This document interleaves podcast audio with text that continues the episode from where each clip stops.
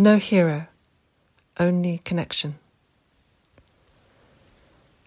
I wanted to write about vocation, hearty, enjoyable work, even in a calling. I can't write about this whilst extermination and ethnic cleansing are taking place, currently in four places that I know of, in addition to Palestine. Forgive me. Here are three things, some written several years ago, that feel appropriate and that I can post here with good conscience. Photos this week are from my altar at home, a place where things which help return me to my right mind can gather together. An ecclesia of aide memoire. The whole assemblage is a call to prayer and practice, beauty and nature. It changes seasonally in incremental ways. Everything is either a find or a gift. No hero. There will be no brave solo hero like in films. Pervasive awareness and sustained attention are hardly telegenic.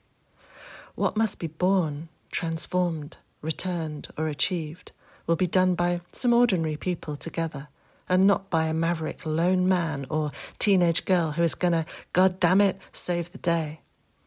It'll most likely be small groups, large groups, not necessarily even exclusively by humans. These people will be what we currently call friends. This friendship can include family, it can embrace the inanimate. Kindness will be appropriate. There will be stops for meals and tea. There will be backtracking and head scratching, possibly snogging, and most likely some fights. But mainly there'll be heart. Not only will it famously not be televised, but neither will it be recognized or theorized. Commenters won't even apprehend it. We are as mould on bread to them. We are not available for their consumption, and we taint a bigot's daily bread with our fuzzy, distasteful ways. There will be yielding, and this will be our resistance. There will be steadfastness, and at the heart, true connection. The Ten Suggestions, originally for my Tai Chi students, and with apologies to Moses. October 2007. 1.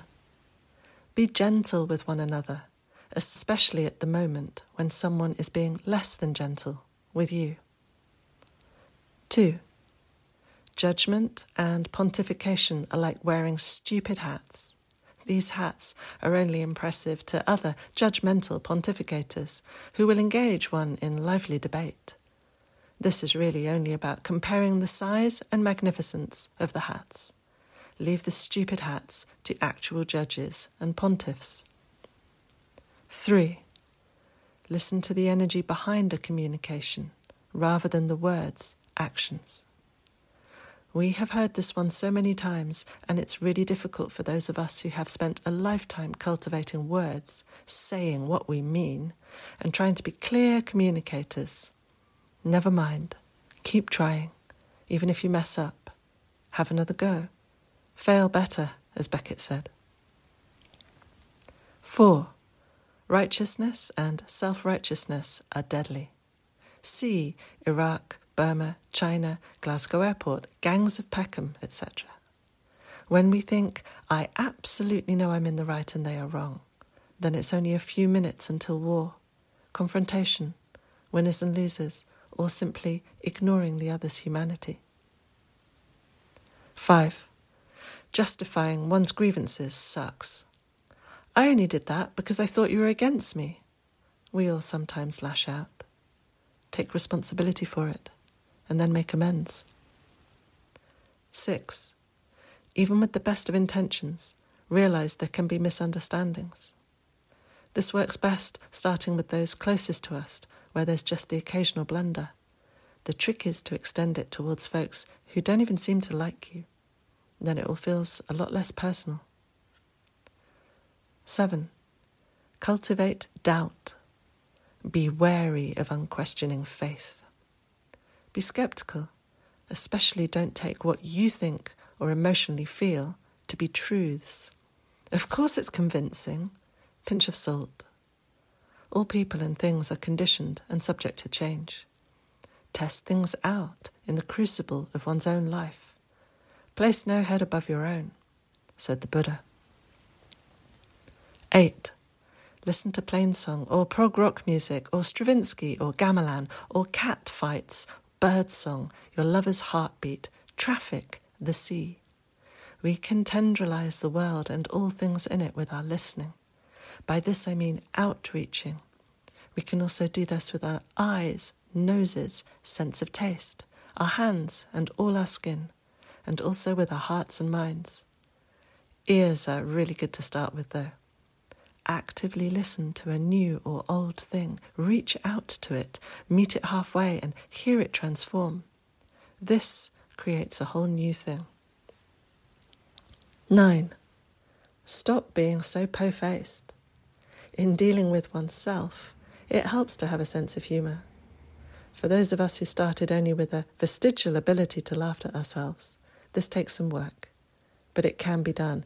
If I can do it, anyone can. 10.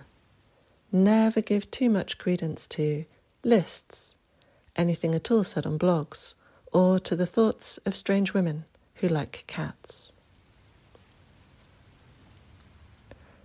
Discriminating Wisdom 2017 Adapted from my Tai Chi website blog.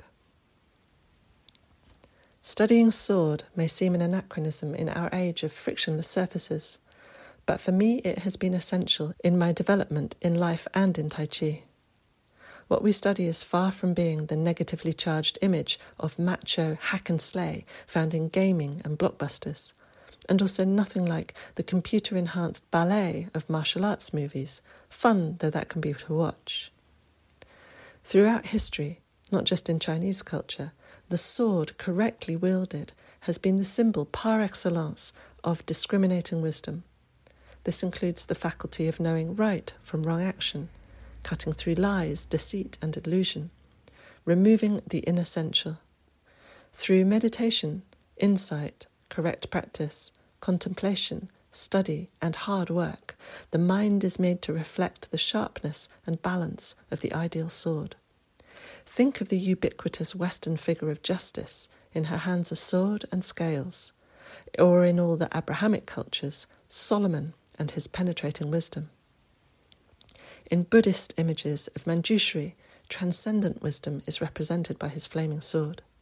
Think of Occam's razor or the wrathful sword wielding deities of Hinduism, Bon, and the shamanic tr- traditions, and the shamanic traditions of Northern Europe. Remember Arthur, Freya, Boudica, Joan of Arc. In China, the double edged sword, or jian, was the sword of the scholar and considered a fine art to study alongside poetry, calligraphy, literature, and medicine. John Kell's teacher, Dr. Jiang Dao, had a great sword teacher, swordmaster Tsu.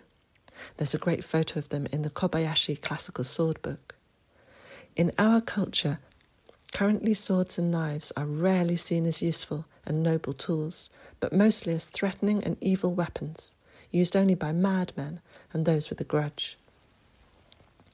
In Sweden, for instance, this is not the case at all, and young children learn the safe use and respect due to sharp blades at a very young age.